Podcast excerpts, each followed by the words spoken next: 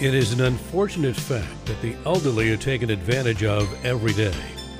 While the estate planning and government assistance laws are quite complex and ever-changing, how do you keep track of them all? Through elder law attorney Michael Cohen.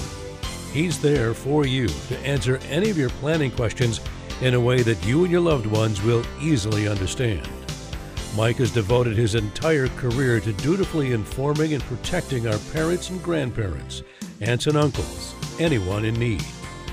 Join us now to learn more about estate planning essentials with Michael Cohen and co-host Don Crawford Junior Here now are Michael and Don. I faced it all, and I stood tall, and did it my way. I once again welcome you to another Estate Planning Essentials podcast program. My name is Don Crawford Junior, the grateful owner of K W A M Radio and co-host of this program, honorably seeking to protect your family, your assets, and you. And I'm sitting with my co-host, and his name is Michael Cohen. Hello, Michael. Hello, Don. How you doing? I'm doing fine, thank you. Looking forward to another program, Michael. I'm so, so grateful that you're here to teach us about the law and estate planning, government assistance. Uh, you've been an attorney. I, I ask you this quite often. You always give me the same answer because you don't want to tell your age. You don't want to tell how long you've been doing this, but you're just an elder elder law attorney who's been doing this for decades, and that's as most as we can say? That's about right. That's, okay, great. The, the, the defi- definitely the elder elder law attorney, that's for sure. Okay, I don't necessarily agree. You should see him. He, he's in great shape, in my opinion. Um, but nevertheless, you'll be in great shape after you listen to this next twenty-five minutes of this program because Michael's going to help us. And in particular today, we're going to talk about Medicaid and the problems people have with Medicaid applications. Sounds a little esoteric, but you really will enjoy listening to this. Yeah, you know, most people don't have long-term care insurance, and so when or adequate income or resources. So a lot of times uh, people look to the government for assistance. They think that Medicare is going to cover them, and it's not. And so Uh, now, there are different programs, uh, one hundred nine Medicaid programs, actually, in, in Texas. We're not going to go through, we're only going to go through one hundred eight today. Oh, thank you, uh, so, I think. Yeah. So, uh, so, but the most common thing, in all sincerity, is uh, the uh, when somebody needs to go into a nursing home. Yeah. Uh, and so we're going to just talk about that one particular program because it's just the most common one. Because as people live longer, there's more likelihood of uh, uh, people going into care. Yeah. Yesterday, I went to a relative's one hundredth birthday. Wow. Yeah, and he was um, his wife just died last year. If they had, she had made it to January, they've been married for eighty years. Goodness. Yeah. Well, the longer we live. The longer we live, the more likely that we're going to need some care. Mm-hmm. And so then you have to say, well, do I have insurance to cover that cost of care, or do I have enough assets to pay for the cost of care? Mm-hmm. Well, so as a result, since most people don't, uh, they, we say, well, how can we have governmental assistance so that either the spouse can live off assets for the remainder of their life, or we just want to uh, accelerate or do something for the benefit of the ill person?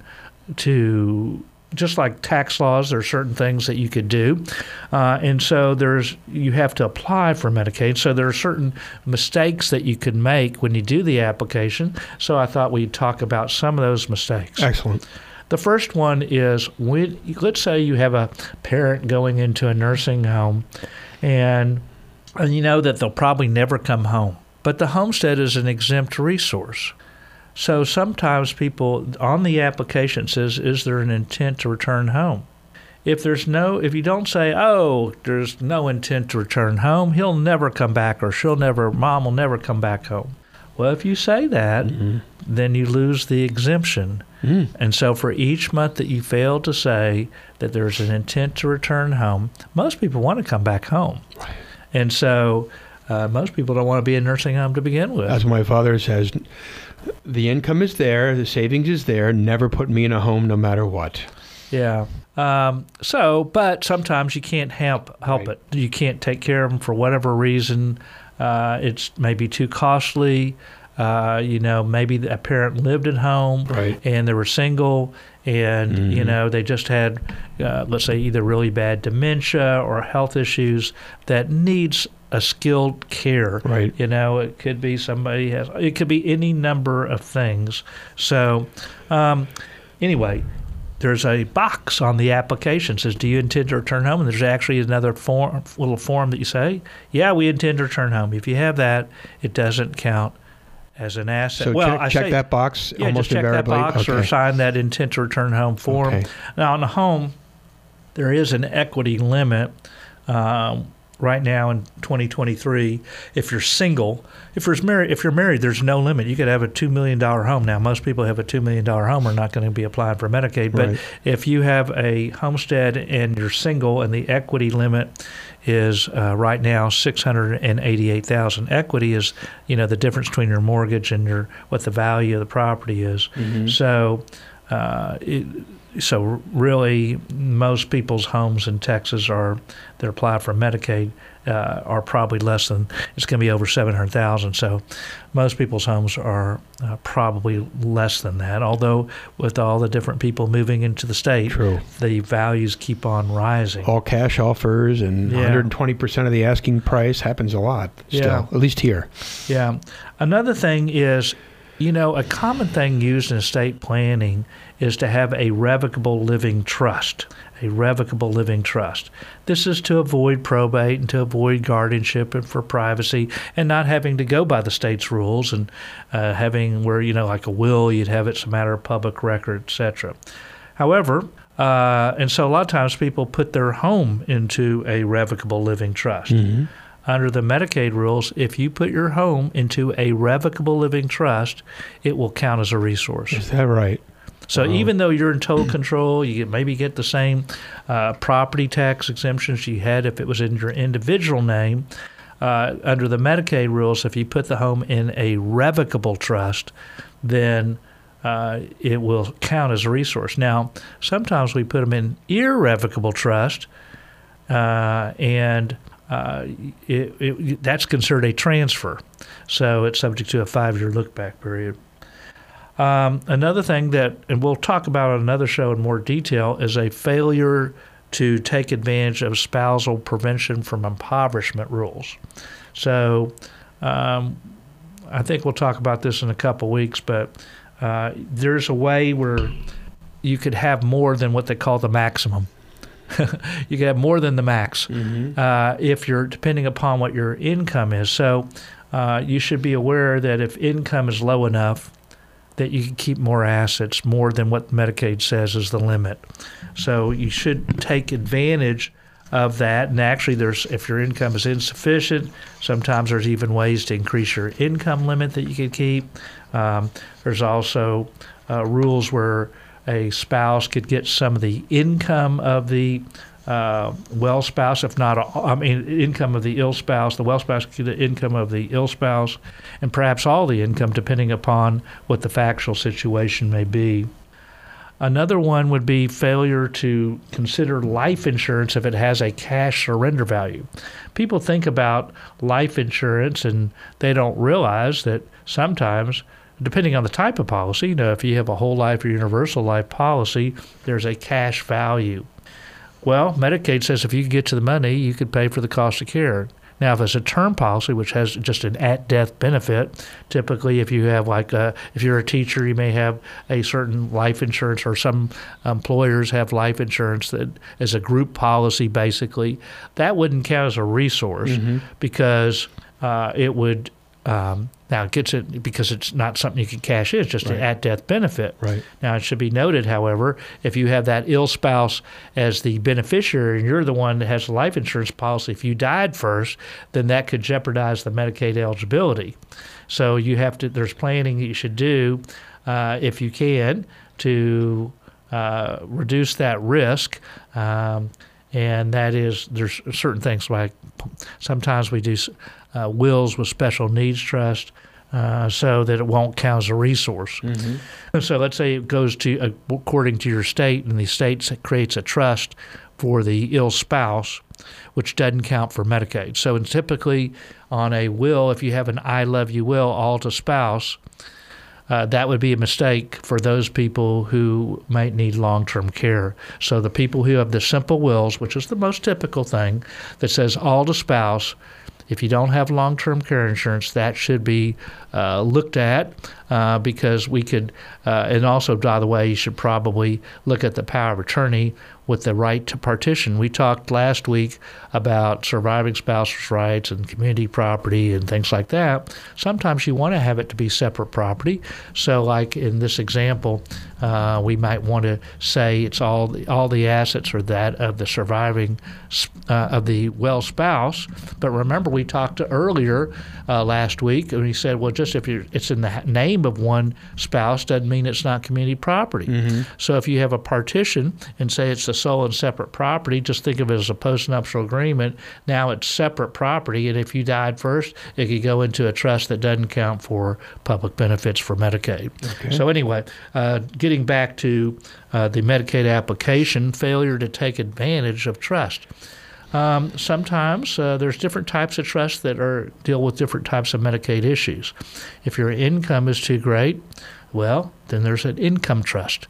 This also gets into the power of attorney, by the way. So for people who do not, who just have a standard statutory form, that's insufficient.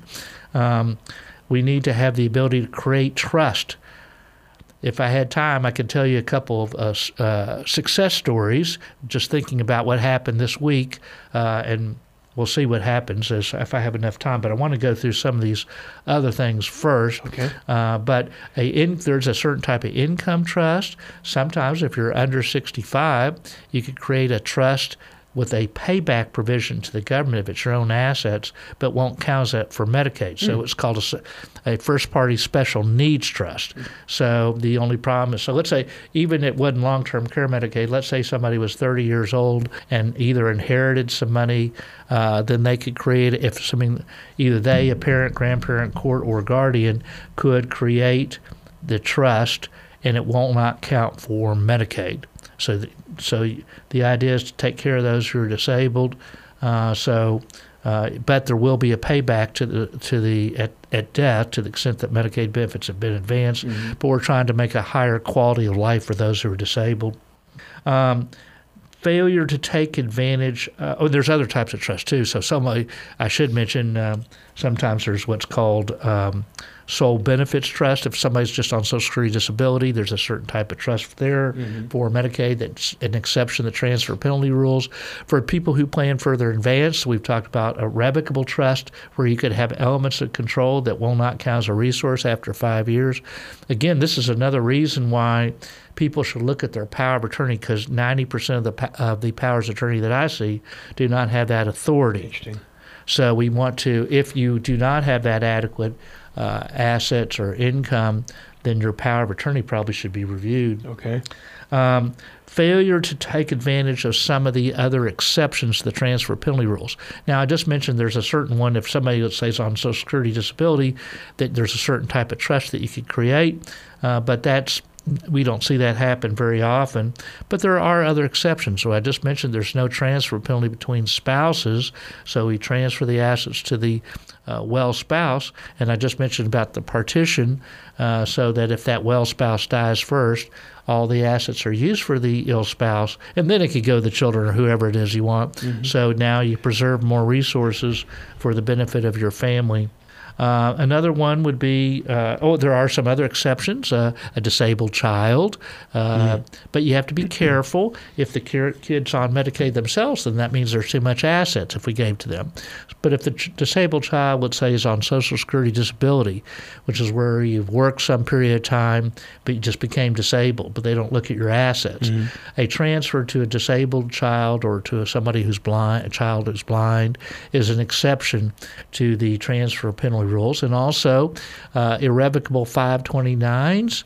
Um, five twenty-nine is a college education fund.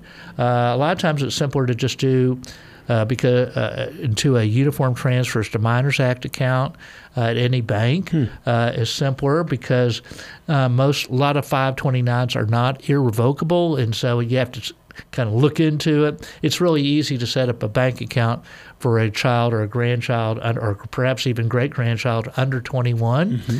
and uh, transfers into that type of account are an exception to Medicaid's Uh, tr- five-year look-back period for thinking that you reduced your assets on purpose to regain to gain eligibility. Right. Uh, so you failed. The people who fail to look at that, well, they should look at things before they apply, mm-hmm. because they might they may rather uh, take care of a grandkid's education than pay for a nursing home, for example. And, right. and and Texas recognizes it's important to have education, otherwise they wouldn't have that exception.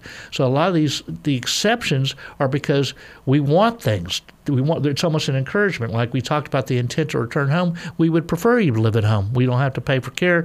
Uh, well, actually, there is a Medicaid program at home as well, okay, uh, the Star Plus Medicaid program, and yeah. uh, there's different rules on that as yeah. far as a look-back period. There's a five-year look-back period, but the way they calculate the penalty is completely different. Mm-hmm. Uh, and also about the income, uh, there's lots of different things uh, well beyond the time that we have here today. Um, so anyway, so you should take advantage of the transfer penalty exceptions.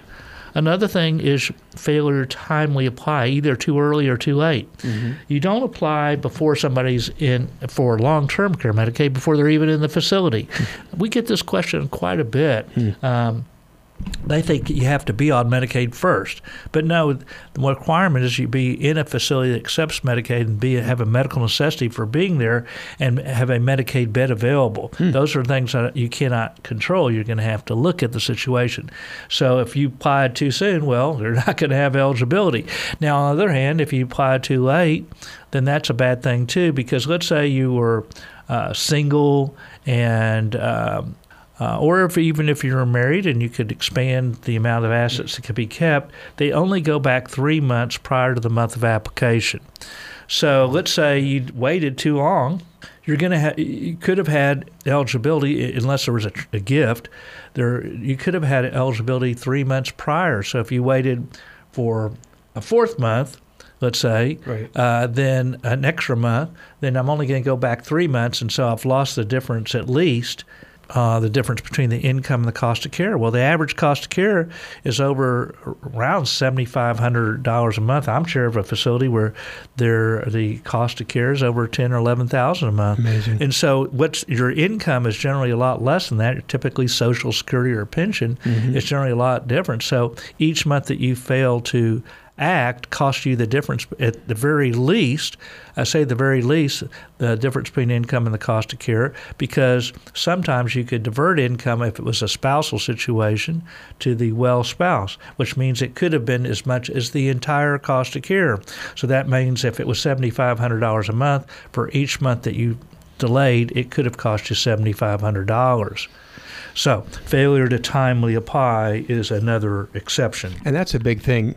Um, failure to register for Michael's next workshop is also a mistake that people make all the time, meaning you haven't been to Michael's workshop and you need to be, because, I mean, listen to this program, the first fifteen, twenty minutes of the program, listen to how complicated this can be.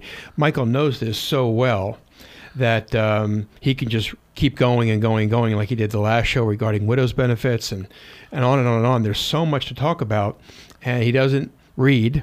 Um, he doesn't breathe that often either, which makes me nervous because he just goes. This is the kind of attorney you want, but you need to see for yourself. And the way to see for yourself is to attend his next workshop, which is slated for Saturday, December the ninth at ten o'clock. And Michael, tell them all about your workshops that you've been doing ten, eleven, twelve years now. Yeah, really. I, that's why I said I'm an elder, elder law attorney. Mm-hmm. Uh, the yeah, it's free, mm-hmm. no obligation. Great. No, no you don't have, uh, in fact, not only if you go to the free two-hour estate planning essentials workshop where we could talk about estate planning, we could talk about Medicaid like we're talking about today, could talk about anything related to estate planning. Um, then, uh, so we'll at, you'll ask your questions, whatever it is. We ask, we start off by saying, what do you want to know? I write them on a board. Uh, we will have a presentation on general things like estate planning, mm-hmm. wills, trusts, powers of attorney, things like that. A lot of times, you know, like we've talked about here today, there's different things you could do. We just talked about how the will was a special needs trust if mm-hmm. you didn't have long-term care uh, insurance or adequate income or assets. So um, anyway, we'll talk about estate planning. We talk about Medicaid. Mm-hmm. And we ask whatever questions that people want to know. Sometimes people ask about ladybird deeds. Mm-hmm. Oh, uh, you know, we haven't even talked about that today. Uh, they could ask about uh, anything, they, or transfer on death deeds, or there's all sorts of different types of things. We never know what people are going to ask.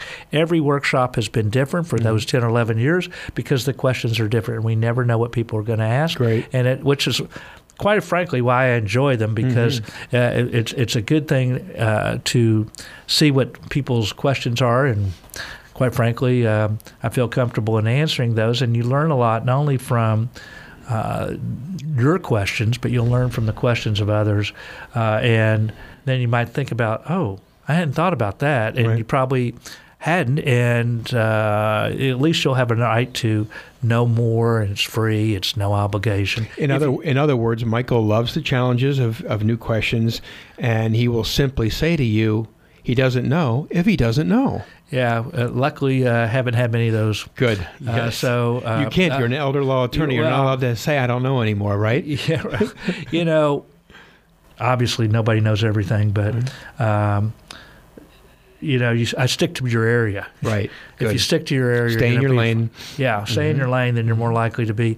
There's lots of things that, that people don't know, and I certainly don't either, as well. But good for you. Luckily, on the questions I've been asked, it's been pretty successful so Excellent. far. Excellent. Glad to hear that. Well, his next workshop is scheduled for Saturday, December the ninth, and you want to go to that because there's a lot of free. The, the workshop is free. There's free coffee. There's free donuts. There's free croissants, these kinds of things, and there's free K W A M coffee mugs.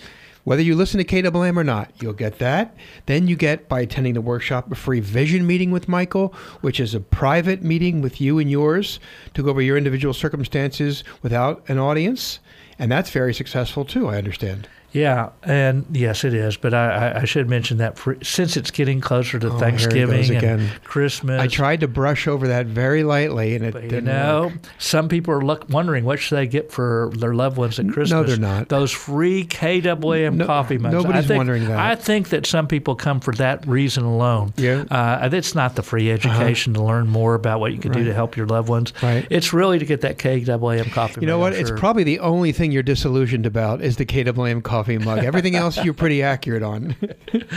Well, yeah, yeah. To to attend that free estate planning essentials workshop, to get that three free hours, that is the two-hour workshop mm-hmm. and a free one-hour vision meeting if you so desire, uh, all you have to do is call two one four, seven two zero, zero one zero two. That's two one four, seven two zero, zero one zero two, or sign up online at Dallas Elder Lawyer dot com. That's Dallas Elder Lawyer dot com, or call that number at two one four, seven two zero, zero one zero two.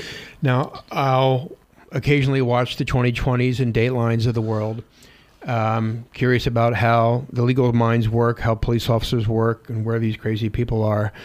And many times they'll they'll find the culprit, and the culprit will not plead but go to court and defend themselves. They play the attorney, and I'm thinking, this is crazy. Why would you do that? And I, I don't think, Michael, in my lifetime I've ever seen any person be their own attorney and prevail.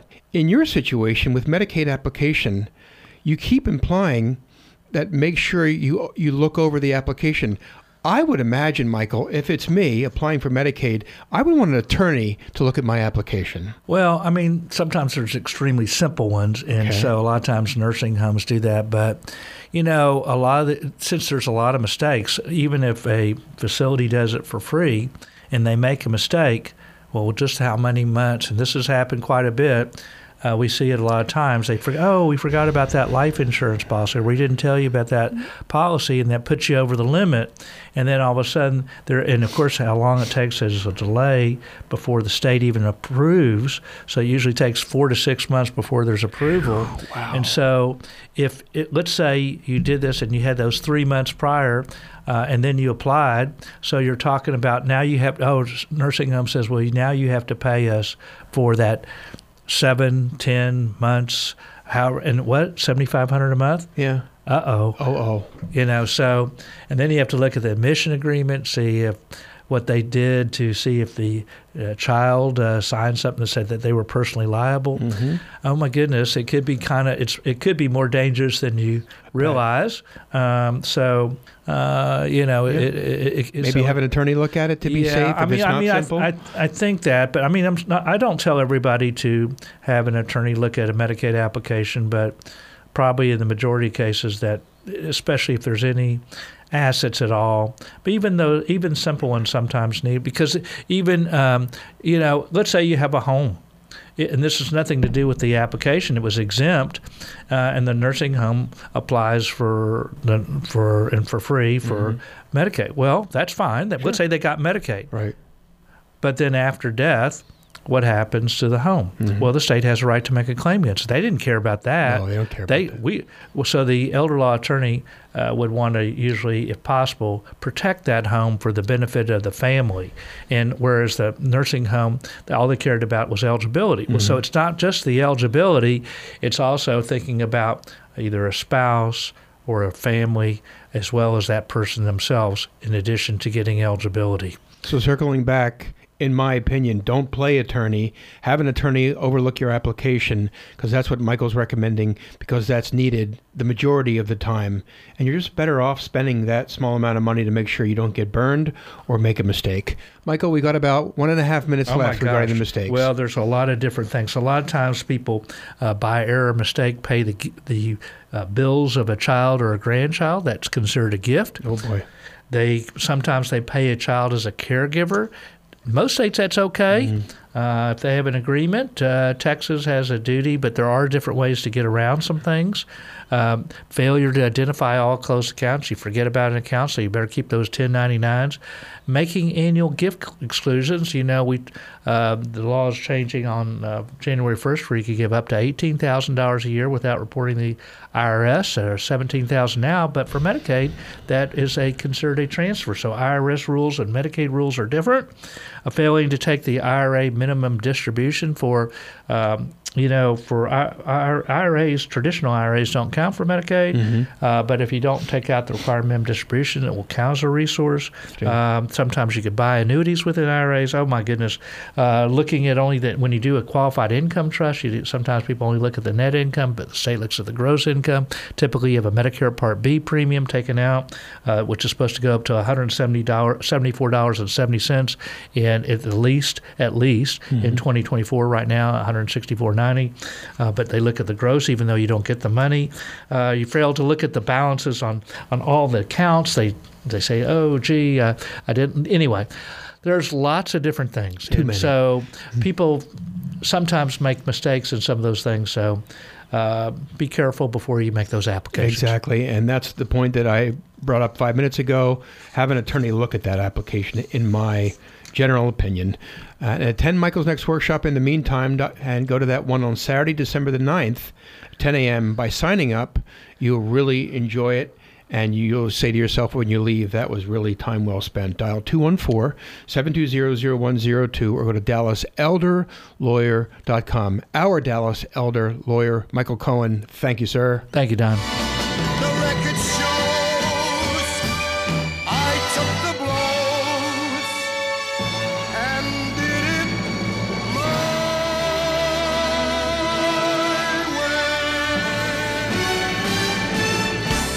Leading estate planner practicing law in Dallas, Texas for decades now, Michael Cohen is ready to educate you about the estate planning laws that can affect your family and you. The first step is to attend his next workshop by going to his website, which is Dallas Elder Lawyer dot com. That's Dallas Elder Lawyer dot com to sign up for that free Estate Planning Essentials workshop. Or you can also call him by dialing two one four, seven two zero, zero one zero two. That's two one four, seven two zero, zero one zero two. A talk show host on seven seventy K W A M since two thousand thirteen, Michael Cohen is the person you want to evaluate and complete what could currently be a deficient estate plan. Make sure it's done your way and sign up for his next workshop today.